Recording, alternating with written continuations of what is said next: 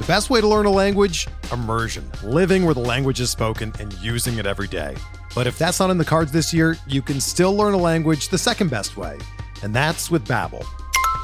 Be a better you in 2024 with Babbel, the science-backed language learning app that actually works. Don't pay hundreds of dollars for private tutors or waste hours on apps that don't really help you speak the language.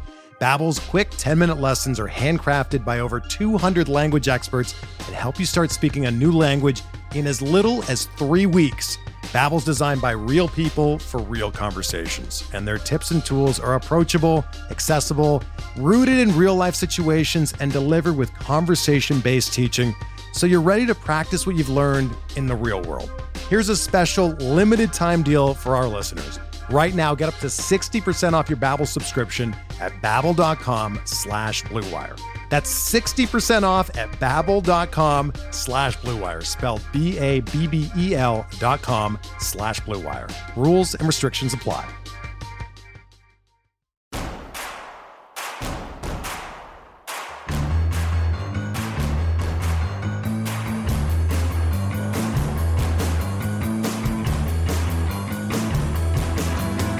From your favorite source for Chicago White Sox talk, delivering news, interviews, analysis, and more. This is the Sox Machine podcast with your hosts, Jim Margulis and Josh Nelson. Thanks, Rob, and welcome to a new episode of the Sox Machine podcast. I'm your host, Josh Nelson, and it's Monday, April 11, 2022, as we recap the Chicago White Sox first series of the 2022 season.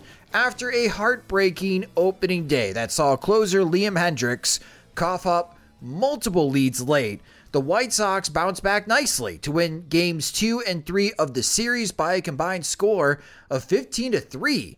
We'll discuss the explosive White Sox offense, especially against left-handed pitchers still. Andrew Vaughn and Luis Robert both make cases for our golden cog of the series, which goes to the best player voted upon from our followers on Twitter. Starting pitching was stellar, but we won't see Lucas Giolito for a bit due to injury. Plus, the Seattle Mariners come into town, and we've got your questions to answer in P.O. Sox. A lot of show to try to fit in 60 minutes, but we'll give it our best. Joining me is the managing editor of SoxMachine.com. It's Jim Margulis, and hello, Jim. Before we get started with the White Sox talk, recapping the opening series, we have another announcement to make at Sox Machine. Yes. Sorry, I'm trying to keep the show quick, so one-word answers as often as I can. So yes, we do. Yes. So we just had Lawrence Holmes join us in our previous podcast, giving out our 2022 season predictions. And thanks to Mitch Rosen, who is the operations manager at 670 The Score, and Ryan Porth, who is the assistant brand manager, and Ray Diaz, who is the executive producer of the Lawrence Holmes Show, Jim and I are going to be contributors to the Lawrence Holmes Show. He has nicknamed us the Junior White Sox Analyst because Steve Stone is the Senior White Sox Analyst for the Lawrence Holmes Show. And you'll be able to listen to Jim and I on Fridays on the Lawrence Holmes Show when the Chicago Cubs do not have an afternoon game. We are super pumped. And if you guys already enjoy listening to us, you'll be able to listen to Jim and I on Fridays in the Lawrence Holmes Show. I'm excited, Jim. I am too. I mean, I guess we'll find out how much fans will get to listen to you depending on how bad the White Sox are playing, because as he mentioned, he has basically free reign to just to yell at you if the White Sox are representing the worst case scenario you outlined. So he might introduce you, put you on mute, then put you on blast, and then unmute you to say bye. But no, I'm looking forward to it. I like that we are peers with Steve Stone. I think we can call it. I think if we ran into him, we could just say, "Oh, hello, fellow White Sox analyst, Lawrence Holmes, Score certified analyst," and then see how whether he just brushes us off. But at least we can claim the same title, which is nice. Yes. So again, that's going to be Fridays around 1:00 on the Lawrence Holmes Show, which is on 670 The Score. And we'll be posting out the links and everything and reminding everyone when we'll be on. Again, the Chicago Cubs do play a lot of Friday afternoon games, but we are very, very excited and very grateful for the opportunity. So, Lawrence, if you are listening, man, thank you so much for this opportunity. We're going to do our best to bring excellent White Sox content to the Lawrence Holmes Show on 670 The Score, which is still the home of the Chicago Cubs, Jim. So we can't bash the Cubs too much when sure we go on the show. But yeah, what's funny that you were pointing out that I get yelled at if the White Sox are not performing well. For those that are not in the know, behind the scenes, typically producers will reach out and they'll ask you very nicely, would you like to join the show?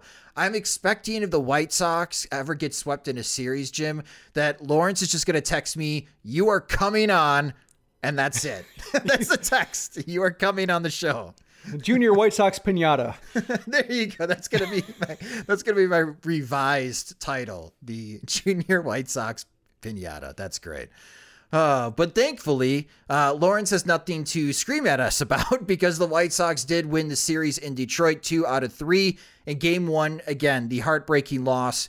They lost 5-4. In game two, they won 5-2. And game three, they just blew out the Tigers 10-1. And at one point, Detroit just did not look interested at all playing that baseball game. And the offense makes a very good first impression. I'm just going to run down the stats here.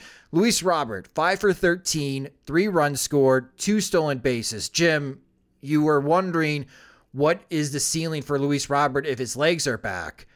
His legs look back. Yes, I liked seeing him steal second on the first and third situation in the second game of the season. It reminded me so often of the White Sox getting run on in that situation and just Yasmani Grandal, whoever, just having to eat it, put the ball in his pocket because the throw down wasn't worth it. And seeing Robert take that base under those circumstances, no throw. I would like to see more of that because the White Sox certainly have had that done enough to them. Especially if Jose Abreu is batting and if Tim Anderson's at third base. As a catcher, you got to make a good throw. First, you got to make an excellent throw to throw out Luis Robert. But if you make a wayward throw, all right, well, that's a run because Tim Anderson's a very good base runner. And if this goes into center field, Luis Robert could be on third. And we know how effective Jose Abreu is driving in runs, especially just hitting grounders up the middle. One bad throw and a ground out to second base, and you're down 2-0. And having Luis Robert batting behind Tim Anderson does give the White Sox that opportunity. And it's good to see that Luis Robert has his legs. Eloy Jimenez, my only one negative thing to say about Jimenez is that it's a lot of ground balls early. However, he's 3 for 12, and he's driven in 5 runs so far. He's got 5 RBIs. That's great. Jose Abreu, 4 for 11. Jim, Abreu scored 6 runs this weekend. Not RBIs. He's still got a couple RBIs, but he scored 6 runs this weekend, which is great. He's going to lead a new category. Exactly. He's going to have 120 runs scored and 120 RBIs. You heard it here first. Tim Anderson only played in game 3. That was his opening day as he was suspended for the first 2 games of the season. First pitch he sees of the year, and he doubles down the left field line. He was 3 for 5 with 2 RBIs in game 3. Yasmani Grandal hit his first home run of the season in game 2. Josh Harrison had a double and a triple in game 2. And before his hamstring barked on him and he had to leave on paternity leave, AJ Pollock was 4 for 7 in his first 2 games with the Chicago White Sox. However, the player that was picked of our cog of the series, which goes to the best player of the series voted upon by our followers on Twitter, which you could follow us at Sox Machine and at @SoxMachine_Josh. Over 500 votes, 73% of our followers picked Andrew Vaughn. Andrew Vaughn went 4 for 10 with 2 homers and 6 RBIs in the series against the Detroit Tigers. So he wins the first cog of the series of the 2022 regular season. And Jim, we knew the White Sox offense could be dangerous. And if they were to survive these injuries early, they had to be. They demonstrated how efficient they can be in this series. And boy, Andrew Vaughn looks dangerous. Yes, it was... I was thinking back to the second half of last season, especially like August and September, and just even like when he made good contact, even when the bat got through the zone quickly, it just seemed like the fly balls were underpowered. Like just a lot of 325-foot fly balls, just not quite getting on the track. Like, oh, that looks good off the bat. Then it flips to the home plate camera, tracking the ball. And it's like, oh, that's not, the outfielder's not scared. And it just seemed like he didn't have the oomph. And that made me, I guess, a little bit bearish on Vaughn's present capabilities, just because if he's not going to be, fleet of foot, he's going to need those extra base hits. He's going to need to make outfielders turn around. It just seemed like the fly balls were underpowered. I shouldn't say I wasn't bearish on his big picture potential, but just thought maybe some time in AAA wouldn't hurt, because this is him facing upper level pitching for the first time. I have no idea what the expectations are if his good contact isn't as assertive, as aggressive as maybe it would be 3 years from now. Maybe it wouldn't hurt to have him take a step back. But so far, I think the contact is louder. The bat seems quicker. It seems quicker, but also in a Jose Abreu or Eloy Jimenez type way, to where the hands are quick, but they can also shape the barrel in different ways. That single that he shot through the right side with the infield drawn in. I thought that was a nice swing that was quick, to the point, compact. It seemed like he was on time. And so it was nice seeing the two swings, or the two modes, the drive, the mistake out to the deep center, deep left. And then, one was really deep inside the foul pole left. But he also had some nice drives that maybe if they weren't in Comerica Park would have been more threatening as well.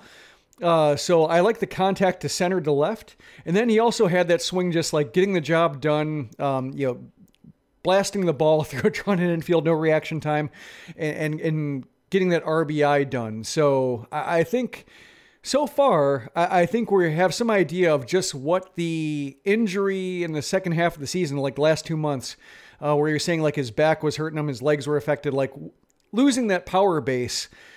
I think we have a better idea now of just how much he was sapped in those last 2 months by just how quick he looks right now.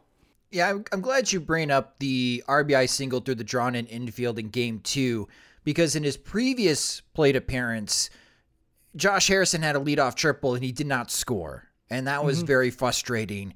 And Andrew Vaughn was part of that frustration because he swung at a ball that was up in his eyes, and he hit a pop fly that was barely past the first base, barely out of the infield. And of course, that doesn't get the job done to drive in that run. And Josh Harrison gets stranded on third base, but he gets another opportunity with a runner on third.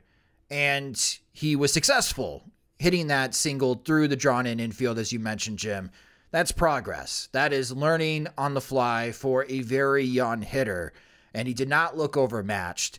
And for all of those that have been on the Andrew Vaughn train, man, you could pull down on that horn and blast the horn, because this is a very good series that you could take in a highlight reel and say, this is why I believe in this guy. And yes, he is part of a middle of the order of a future White Sox team, whether that is next year or maybe a couple years away from now. And this is why I believe that this guy could take the torch and replace Jose Abreu at first base. But Andrew Vaughn had a very good series with some big hits for the Chicago White Sox.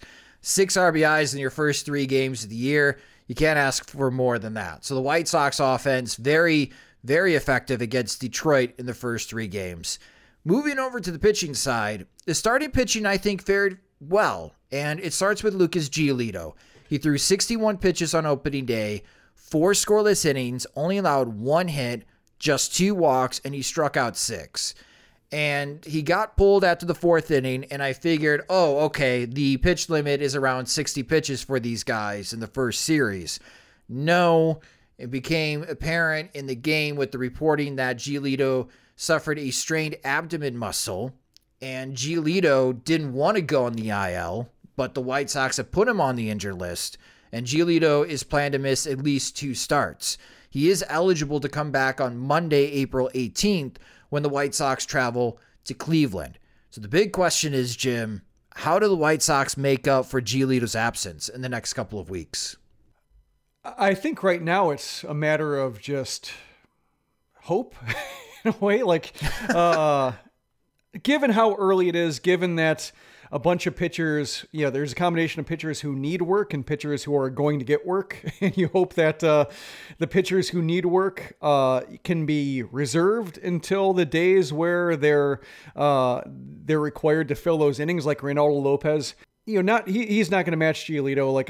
I think what we saw from him is, he's going to get hit just because his slider isn't that good, but he competes with his fastball. It seemed like his fastball is gaining velocity over the course of, he seemed like he'd be loosening up. The fastball seemed to get more hop on it towards the end, and he did okay. But I think first plan would be, you know, going with him and then maybe Vince Velasquez and Tanner Banks just kind of putting a combination of righty and lefty to try to get through 5 innings between the two of them is my first guess. But I think the White Sox are hoping right now that with just how some pitchers, how shaky they've looked. And we've seen some really low scoring games early, and we've seen some thrashings early. I think the pitching right now is kind of erratic, especially depending on how that starter comes out in the first inning or two. I think that goes a long way in determining just how, I guess, the pitching plans are going to develop over the course of the game and how hard managers are going to work or try to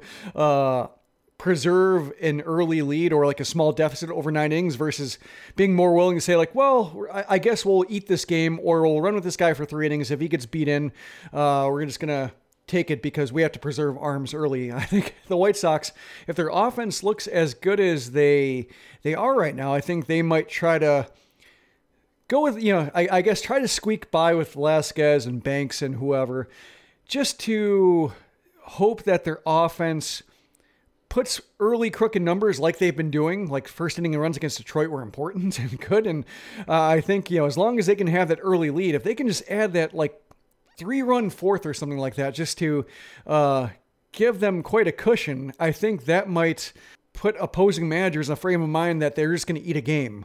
I think that's really watching games across the league right now. It seems like if things aren't going well early, managers aren't going to pull out all the stops right now. So I think it's incumbent on the offense to put up those numbers like they did early on Saturday, like they did, you know, throughout the game on Sunday, just to try to get by with the starters they have and try not to feel like they have to force it themselves, because I don't think they will. You make a good point, Jim, especially because the White Sox have scored in the first inning in every game so far this year.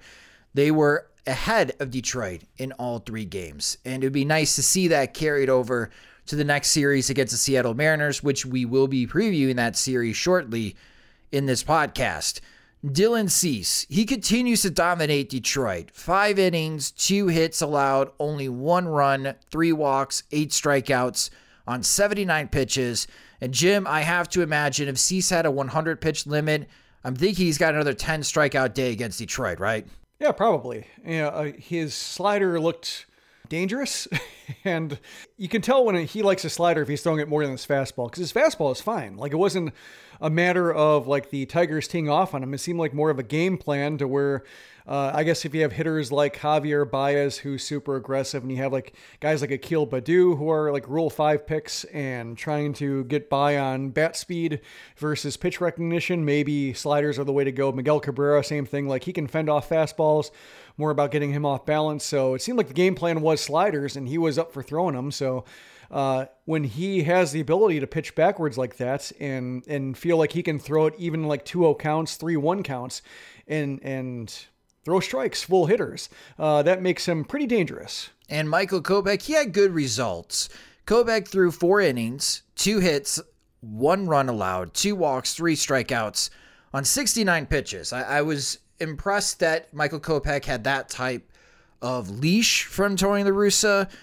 To be able to throw that many pitches, I was wondering if his pitch limit was going to be around 50, but it was almost 70 pitches in this start. And I want to bring up a stat here. It's called strike whiff percentage. It's the amount of pitches thrown that pitch is either called a strike or a batter whiffed on the pitch. How about that for a straightforward stat?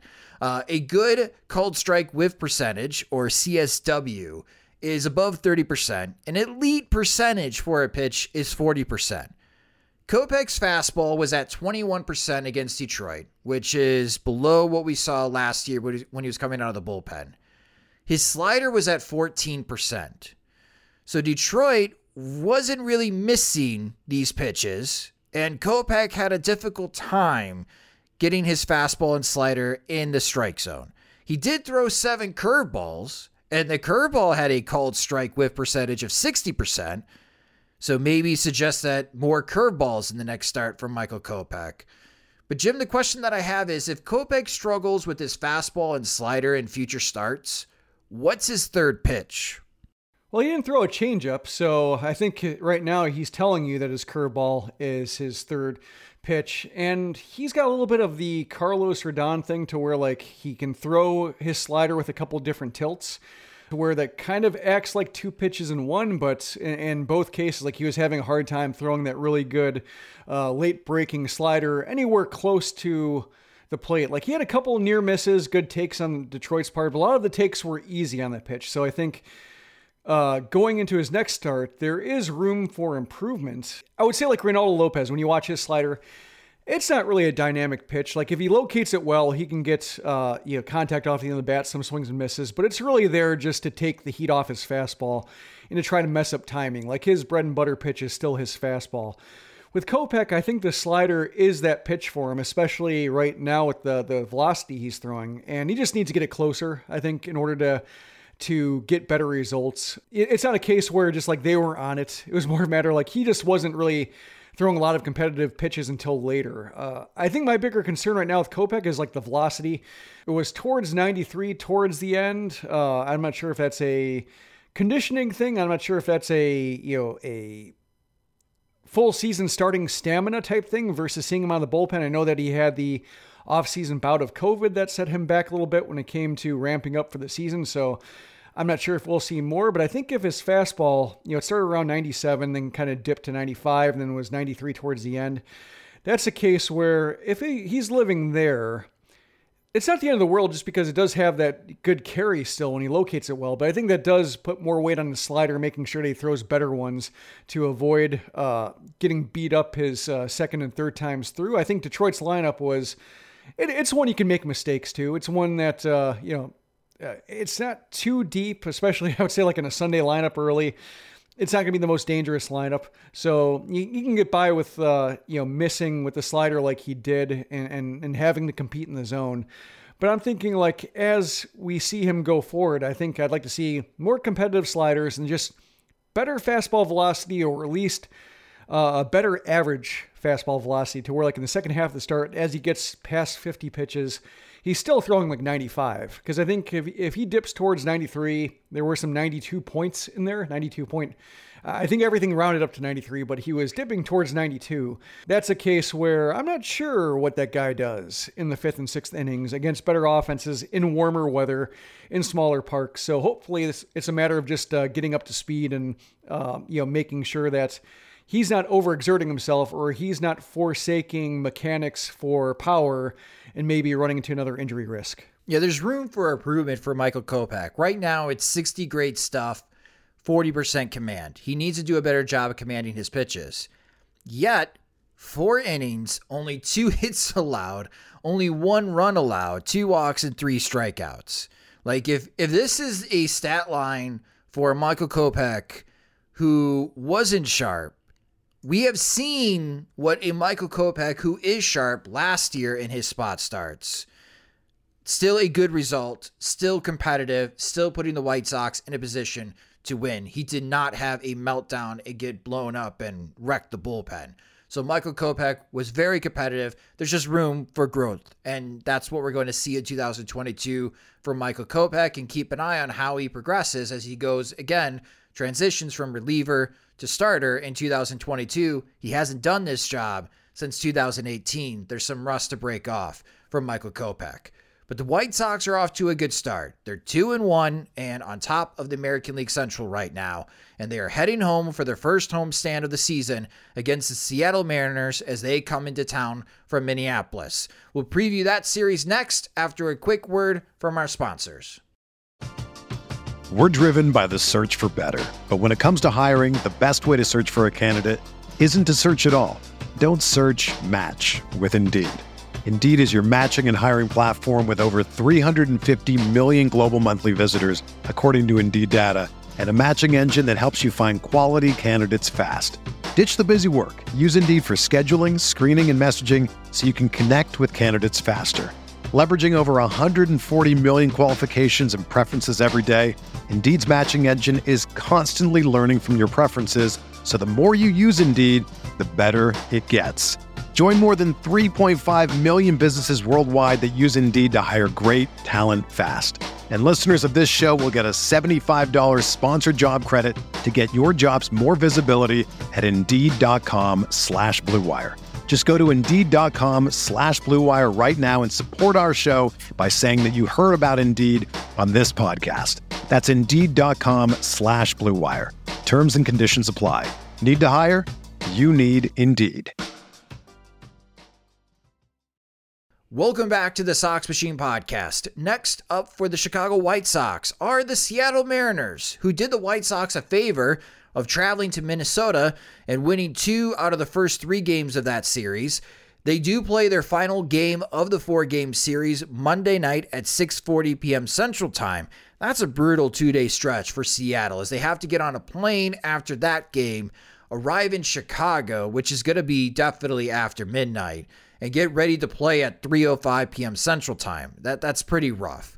Understandably, the Mariners don't have their probable starters available online, but we're going to take some guesses on who the White Sox could possibly face in this series. A look at the probable starters for both teams. Tuesday, again, this is the home opener. It's at 3:05 p.m. Central Time. Vince Velasquez is getting the ball against Matt Brash, who is a rookie for the Seattle Mariners. Wednesday, this is a 6:10 p.m. Central Time start. I am doubtful this game is happening weather-wise. Dallas Keuchel is the probable starter against Robbie Ray, who was the 2021 American League Cy Young. Thursday, a 1:10 p.m. Central Time start. It's to be announced for the White Sox against possibly Logan Gilbert. Tony La Russa did say it could be Dylan Cease on Thursday. That would be his regular work time, but he may want to give Cease an extra day off early in the season, so we could possibly see another pitcher make a spot start. Now, I mentioned Wednesday, your weather forecast. Tuesday, first pitch temperature, 61 degrees, partly cloudy. That is absolutely perfect for opening day weather. Wednesday, first pitch, 68 degrees, 70% chance of rain. Thursday, dry, 50 degrees, partly cloudy. So we could see a doubleheader for the White Sox on Thursday to make it easier for Seattle, not having Seattle to come back to Chicago to play a makeup game. Jim, when looking at the Seattle Mariners, in my season predictions, I have the Mariners winning the American League West. And we just saw the Houston Astros win 3 out of 4 in Anaheim. Houston still looks strong. But I think Seattle has a chance to be just as strong. And watching them play against the Minnesota Twins, you've seen flashes where, yes, this is a really good team and there's a lot of fight in them. What makes Seattle interesting to you?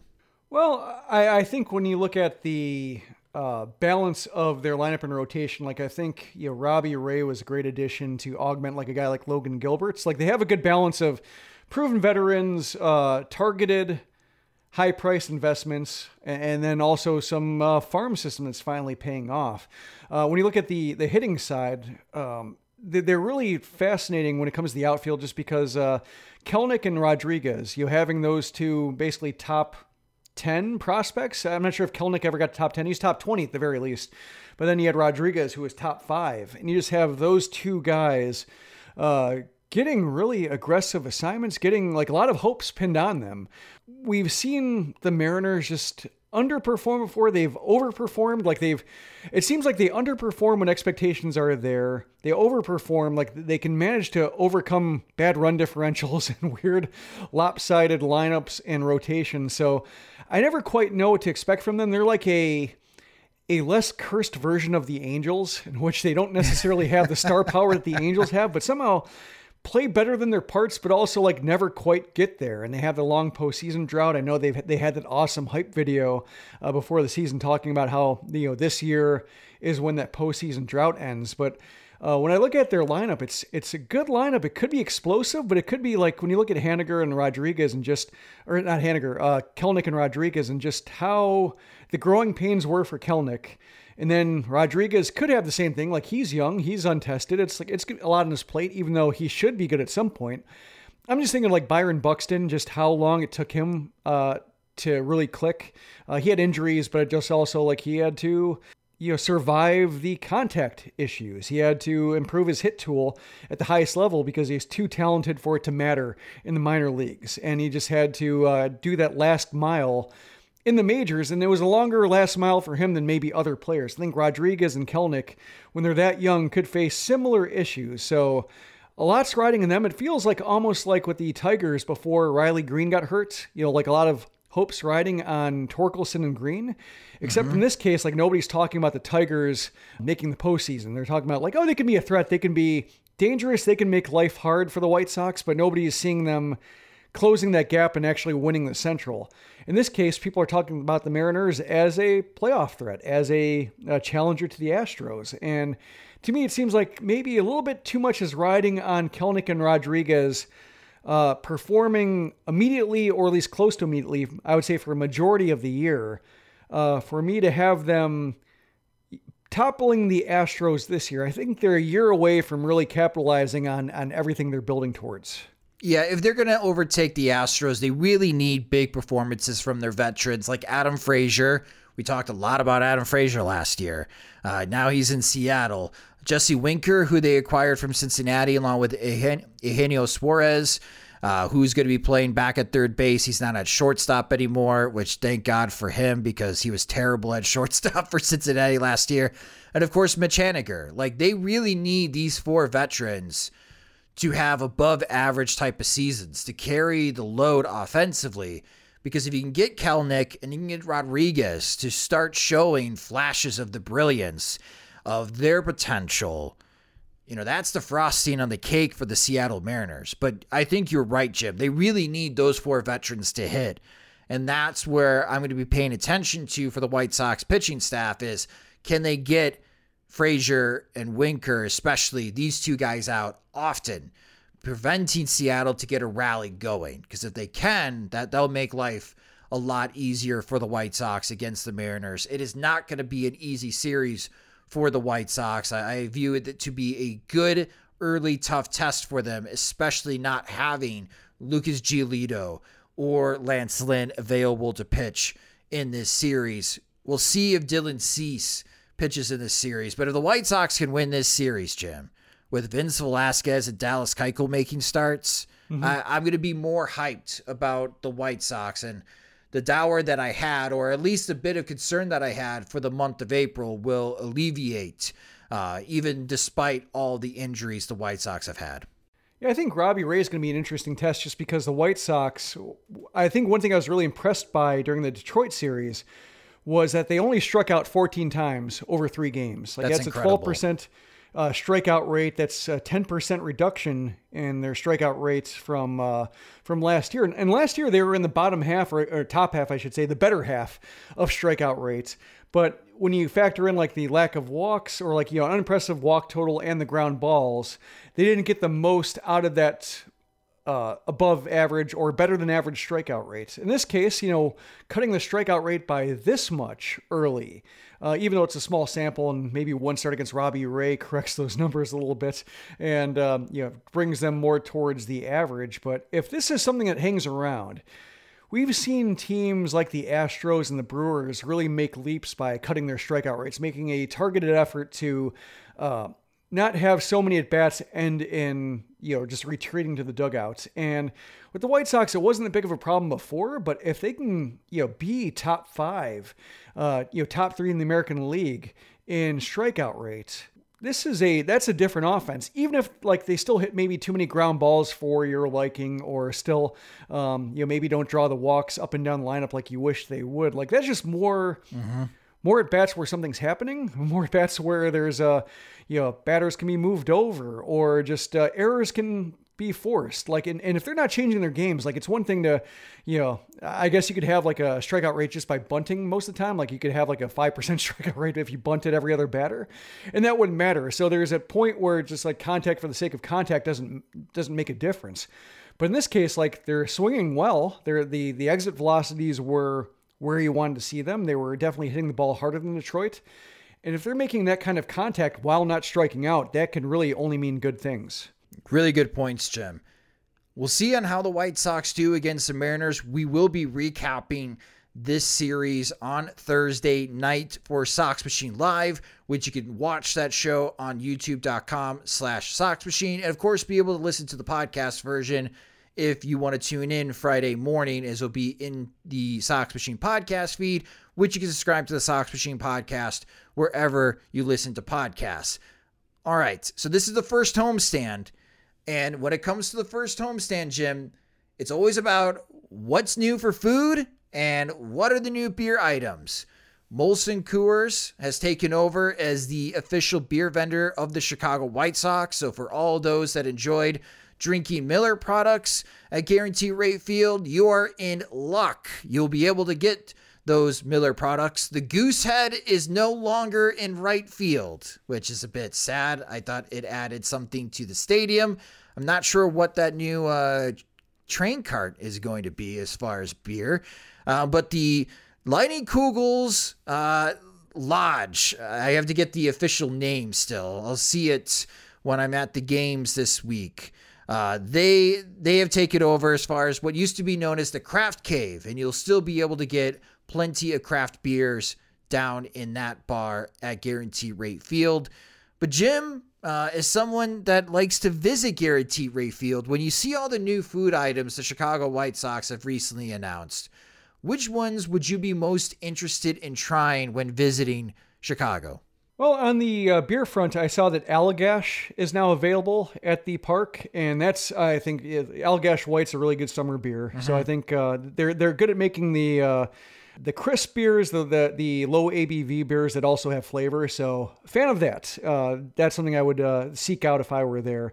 When it comes to the new items this year, I thought the churro shake would be interesting, but maybe a bit rich. I think I would enjoy a couple sips of it and then want to pass it off to somebody, just because I think by the end, you just feel like the sugar spike start happening. So that might be a bit rich, but I think when I go to the ballparks, I kind of prioritize, I think my favorite food at the ballpark is the Cuban sandwich, just because you can walk with it. You don't have to find a table. You don't have to find a platform. You don't risk ruining my, my Conseco road gray jersey, mm-hmm. With a stray, mustard or onions coming off or what have you. So I like the Cuban 'cause it's, very portable and still delicious and not something you find everywhere. So I think along those lines, I would try the, was it pretzel bratwurst? Yeah, the pretzel wrapped bratwurst. Yeah, that looks like something where it's, I saw the sliders, those look good, but I mean, sliders are hard to eat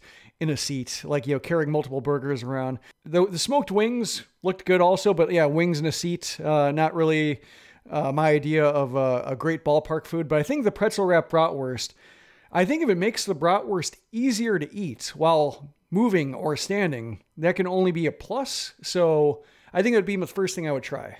Yeah, that's number one on my list of things that I'll be trying is the pretzel wrapped bratwurst. And if you follow us on Instagram, we're at Sox Machine on Instagram.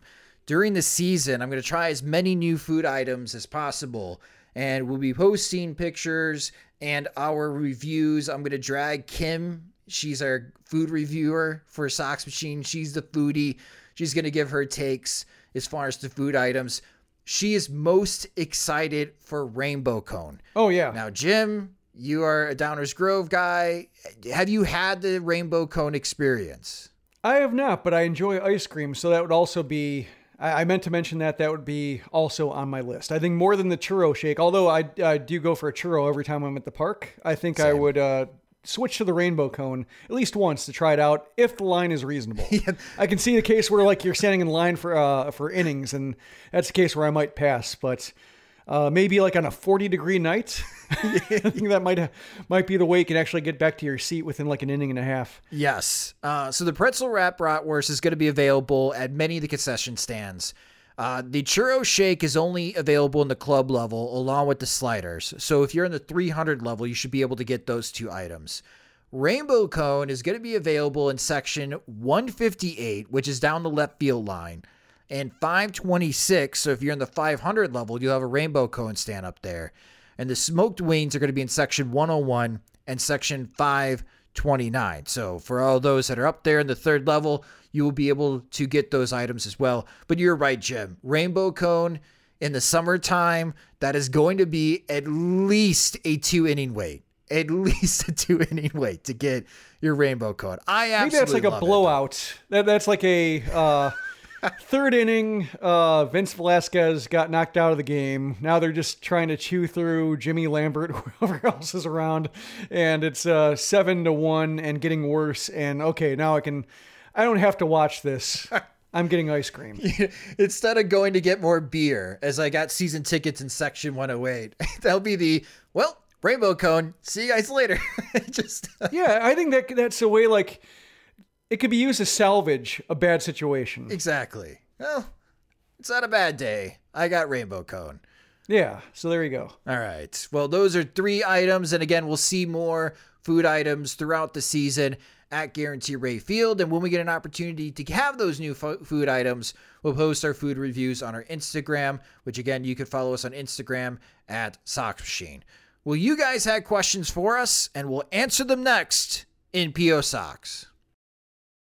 It's only a kick, a jump, a block. It's only a serve. It's only a tackle, a run. It's only for the fans. After all, it's only pressure. You got this. Adidas.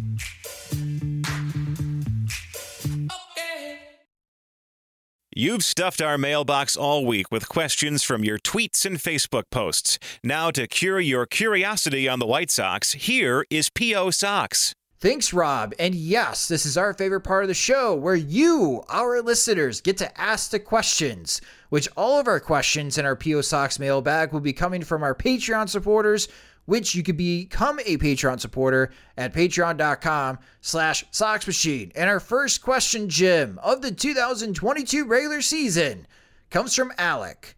And Alec wrote to us with Lucas Giolito now missing at least 2 starts. Do you think that'll push Rick Hondico after Frankie Montas? If so, what's the most you give up for him? Well, then I think there's also, I mentioned the next question can also be kind of a joint question. Rajastad 9. Yep. Do you think Dallas Keuchel, Vince Velasquez, and Johnny Cueto will be enough to shore up the back end of the rotation, especially given all the early injuries? What would you do at this point if you were the GM? Yeah, I think right now, with the reports being that the A's were asking for Andrew Vaughn for Frankie Montas, and watching the series that Vaughn had to start the season, the increased power, the exit velocity being where you wanted to see it, the barrel being very dangerous. Like, I think that showed why that's a ridiculous asking price. I think the one thing you can justify the A's in asking for Vaughn is because, as we talked about before with the debate between, you know, whether you'd rather see Colson Montgomery traded or Gavin Sheets at this juncture for the White Sox, like, the White Sox don't really have anybody in between Vaughn, who's definitely top 100, top 50, top 25 prospect when he was a prospect, and somebody who might be on the top 100 list a year from now. Like, they don't have anybody in the back half of the top 100 where, like, yeah, I'd trade him for 2 years of Frankie Montas. And then Oakland say, like, hey, we got a top 100 prospect and somebody else for Frankie Montas. Like, that's why this is a hard needle to thread between these two teams. And when I saw Vaughn being the requested player for Montas, and then, you know, seeing the idea of, you know, having to sweat through Cueto starts and Velasquez starts, et cetera, like, it did remind me a little bit of the dynamic in 2016 with the James Shields trade, and how, like, you know, the 23-10 magic was running out and Matt Latos was up against it and apparently not a pleasant guy to be around either. And the White Sox were looking for something else. And so the Padres wanted to get out from under Shields' contract because Ron Fowler was being his impetuous self and kind of throwing Shields under the bus a little bit. And, you know, Preller was able to prey on the White Sox desperation a little bit and get a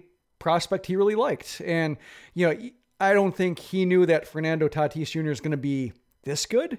Like, you know, I don't think anybody thought that, like, that he'd be like a cover boy for, you know, video games and a potential 40-40 guy. Like, I thought that he was going to be like a starting shortstop and not like quite the superstar they turn into, but it was a way to get like a prospect he really liked and also save a little bit of money. Yeah.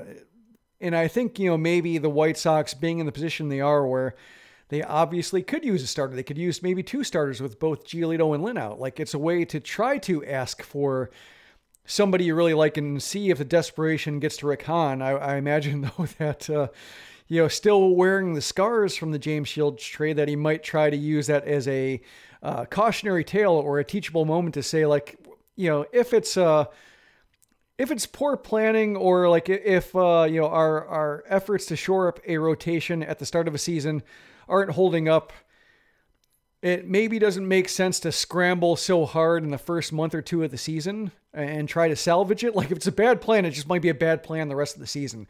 You just might have to eat it. But if it's a good plan that's temporarily hitting some speed bumps, like in this case, I think you could call the Giolito and Lynn injuries speed bumps, given that they're 2-1 and that the offense still looks good. Like, they can endure it and they can wait for July to roll around, or even June to roll around, hope that some of these early prospect performances turn into increased stock, hope that some of the standings create some situations where teams are looking to sell starters, you know, besides Frankie Montas, and to create a little bit of a market rather than just a one pitcher situation.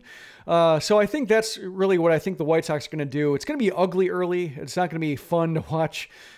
Yeah, Velasquez and whoever else is taking the starts, or trying to patch together starter innings, and crossing your fingers that Keuchel gets the soft contact that makes him good. But if it's a good plan, if the White Sox have the kind of roster that should win out, even with some early injuries, and I think you're going to see Rick Hahn sitting on his hands early, doing his best to ignore his phone, and especially maybe text coming from David Forst in Oakland and saying, like, you know, you got extra bats, you know, how about Vaughn now? And really resisting the urge to give the thumbs up emoji. I think that's really going to be the task during these starts. Now, I think if you see a situation where the offense is doing all it can and, you know, and scoring 4.5, 5 runs a game, and they're still, you know, treading water or slightly underwater, and the prognoses for Lynn and Giolito are even worse than you thought, maybe that forces some action. But if you're talking about just being one starter short for a couple months, and hopefully Giolito comes back and makes the White Sox back to one starter short, I think that's something they can temporarily endure, because when you look at the strength of the offense, the finally having more bats than spots, especially when AJ Pollock is healthy, it should be able to absorb this kind of misfortune, at least for a couple months. And as far as other pitchers becoming available, I am paying attention to how Luis Castillo bounces back for the Cincinnati Reds. Mm-hmm. He's a very similar situation as Frankie Montas. It is another year control for the 2023 season. Yes, it is a red flag for a shoulder injury, any type of shoulder injury for a starting pitcher. But if Oakland can't find someone to offload Frankie Montas, as the season progresses, his value, I think, is going to come down a bit, especially when you get closer to the trade deadline. And if Luis Castillo bounces back and he has strong starts for Cincinnati, well, now, as a buyer, you got some leverage, leveraging Castillo against Montas or vice versa. So maybe there'll be other options available for Rick Hahn. I agree with you, Jim. I think they just got to survive April, see what Johnny Cueto could bring to the table, and kind of reassess early June to see where they're at.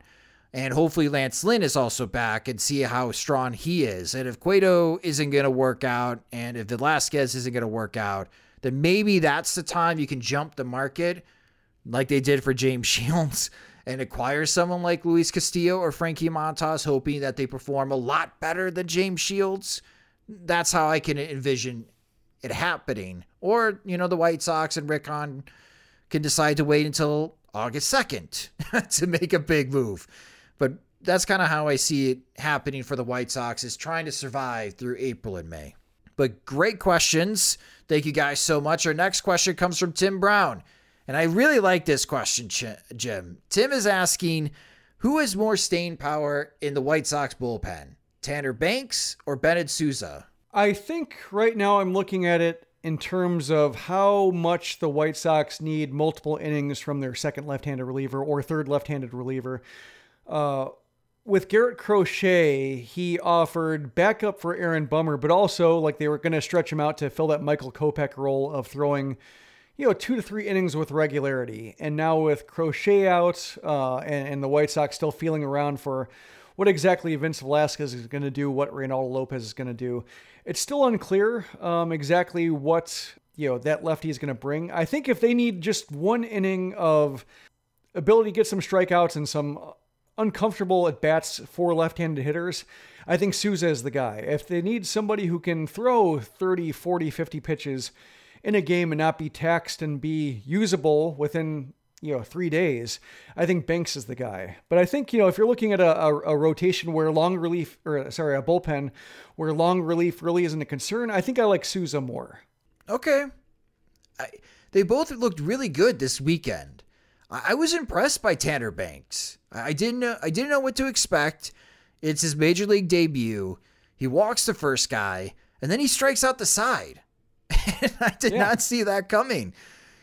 He performed really well, but I have to say, both Banks and Sousa, not having high expectations, they both pitched really well this weekend, and hopefully that continues. I made the joke on Twitter, Jim, but Liam Hendricks owes everyone in the bullpen dinner to make up for his performance. Everyone else in the bullpen looked really good. Aaron Bummer picked up a save. Aaron Bummer leads the White Sox in saves right now after the opening weekend. Liam Hendricks was the worst reliever the weekend. I think with Sousa, we haven't seen the best velocity from him yet. Like the reported velocity, I think, was ticking up 96, 97, and he wasn't quite there yet. So I think it depends on whether he gets there or whether it's like a Jonathan Stever thing to where like the guy who was sitting 96 is now sitting 94, and he's a little less special than maybe the reports had you believe. But so far, given what he's throwing without his best, I like his upside. Great question, Tim. Thank you so much. Our next question comes from Steve Griffin, and this goes back to the minor leaguers. And when Jim wrote during minor league week on Sox Machine, this question kind of goes back to that list. But Steve is asking, Jim, which of the minor leaguers would you least like to part with in a trade, and why? Well, I think you can just look at my top 10 White Sox prospect list, and you can do so by going to futuresox.com, which now directs to our White Sox prospects page. And I still have a breakout for prospect week coverage.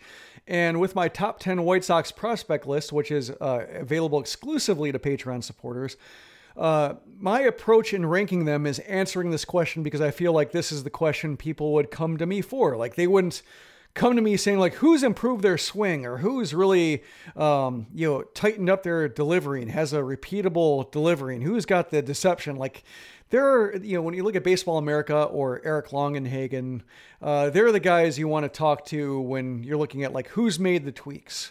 For me, I think my value, what I bring to it is who the White Sox have fared well in developing, like just having a history of following White Sox prospects closely and just having a sense of which types of players have turned out well for them and which ones haven't quite clicked, and which, kind of looking at their shared backgrounds, looking at, and I guess synthesizing reports from other people and saying like, how does this fit in with who the White Sox typically get something out of? And who are the players the White Sox, what skills and what tools are the White Sox less successful in improving? And in this case, like, I kind of synthesize it and it turns into a ranking of like, who would I least like the White Sox to trade. And so like Oscar Colas, I had him number one because, one is, he doesn't have the trade value necessarily because the White Sox just showed in a market situation that they value him more highly than anybody else. So good luck getting, fair value for him, going into a season, and until he starts showing what he can in the minor leagues. And I think just Marco Patti's track record says like, okay, like when he believes in a guy and when he reserves, when he spends years pursuing somebody and earmarks money for them, generally speaking, turns out pretty well. Like even Yolbert Sanchez, who I wasn't necessarily believing in, I thought he was just kind of a low ceiling acquisition, especially with the pandemic. coming back from the pandemic, he lost some of his athleticism, kind of chunked out a little bit, lost his ability to cover a shortstop and in a plus way, more of a second baseman. I thought like, oh, this was Marco Patti's first mistake. And look at him now. He is his hit tools kind of shooting through the roof. He looks like a Nick Magical type replacement to where like, even if he is a most of the time second baseman, hit tools playing up there. He's starting to draw walks now. So I think you're seeing like this approach synthesize into like a pretty compelling hitter to where like, you know, I had him in my top 10 and now I'm thinking like, oh, maybe I ranked him a little bit too low. I had him number 9. Maybe I should have moved him up a little bit more, believing in the same Marco Patti juice that I had with Oscar Colás number 1. So I think those are the kind of players like that I think the White Sox can get more out of than they're currently ranked. And I think the other one I'd mentioned is Brian Ramos. And I had him at number 7. I think looking at the list, I've had him higher than anybody else because he's a White Sox prospect who can't drink yet, and he pulls the ball in the air. And you know, to go back to your catchphrase, a ball in air, and going, you know, trying to figure out what the White Sox do well, what they don't do well, and in case of what they don't do well is like closing up plate discipline issues and getting power hitters to lift the ball to the pole field. That he's doing this at 19 years old, 20 years old. At levels that are older than him, pitchers who are older than him. And the strikeout rates aren't terrible. The fly ball rate's good. He can really hit some impressive homers from time to time, even if he isn't accessing the power regularly. I look at that guy and say, like, he's done the hard parts with the White Sox prospects. Like, he's younger than the level, and he's lifting the ball in the air. Great, I'm sold. Or at least I'm sold with where he is right now. Now he's got, you know, to show the ability to, you know, preserve that skill as the pitching gets tougher. But I like where he is at Kannapolis. I liked where he was at the AZL or at the ACL now. And, you know, now he's at Winston-Salem, off to a decent start so far. So, like, that's a case where maybe I'd rank him slightly higher than I would, you know, just because of, like, I had Yoelki Cespedes at number 6. Like, maybe I'd put Ramos ahead of Cespedes now, just thinking about it a little bit more. But that's a case where just, you know, with what the White Sox do well, and also Ramos is Cuban, so who knows, maybe that's Marco Patti again coming through. Those are prospects who I think just, you know, with what the White Sox do well and what they've been showing and the kind of progression they've shown in the toughest of skills, which is closing up the plate discipline, drawing more walks, and lifting the ball in the air. You know, Yolbert Sanchez doesn't really have that kind of pull in the air power, but he puts the ball in the air. Like, he's good line drive, gap to gap. Like, he's good at barreling up the ball and getting it to the outfield in a useful way. Like, I think that's the kind of skill I like. So I think those are the, you know, when you look at my list, that's the, you know, ranking them in terms of who I think the White Sox can get a lot of if they keep them is how I've ranked them. And I think those are 3 I'm singling out just based on what they've done so far. And if you haven't gotten a chance, the Future Sox crew has done a terrific job previewing each of the White Sox minor league affiliates. Big shout out to Steve Hassman and Jeff Cohen, and of course, James Fox for previewing the Chicago White Sox affiliates. And remember, you can listen to the Future Sox podcast wherever you listen to podcasts on Tuesdays as Mike Rankin and James Fox. They're going to share their top 30 White Sox prospects. So the guys that Jim listed are definitely in the top 30, and they're going to be chatting about how the White Sox minor league seasons have started with their opening days, most of them on Friday. And of course, the Charlotte Knights have now been playing for more than a week. So again, make sure to be listening and subscribing to the Future Sox podcast. And thank you to everyone that submitted questions this week for PO Sox. If you would like to submit a question or topic to a future episode of the Sox Machine podcast, again, the way to do it is by becoming a Patreon supporter, and you can do so at patreon.com/Sox Machine, where Patreon supporters get exclusive content like the bonus PO Sox questions that we answer on every Monday episode, and also our MLB draft reports, which the upcoming draft report will be our first mock draft of the draft season, as James Fox and I will go through the first round of draft picks that will come out on Wednesday morning. And along with that exclusive content, you get ad-free versions of both the podcast and the website, and you get the first crack to buy our Sox Machine swag when it does become available. It's $2 a month, or you could save with an annual plan, and you can sign up at patreon.com/Sox Machine. And that will do it for this Sox Machine podcast. Thank you guys so much for listening, as we are now into our regular season form. You'll be having the White Sox wake-up calls coming up later this week. There'll be Sox Machine Live, so we are with you Monday through Friday with the Sox Machine podcast. And again, you'll be able to listen to us Friday afternoons on 670 The Score on the Lawrence Holmes Show. We are super excited for that. So even more content coming from us to you guys. And don't forget to also subscribe to the Future Sox podcast, which new episodes will be released on Tuesdays to recap all of the action down in the White Sox minor leagues with Mike Rakin and James Fox. But if you just discovered Sox Machine, you can subscribe to the podcast wherever you listen to podcasts. And the Sox Machine podcast is a production of SoxMachine.com, your home for all things Chicago White Sox baseball and part of the Blue Wire Podcast Network. Alongside Jim Margulis, I'm Josh Nelson. Thanks for listening.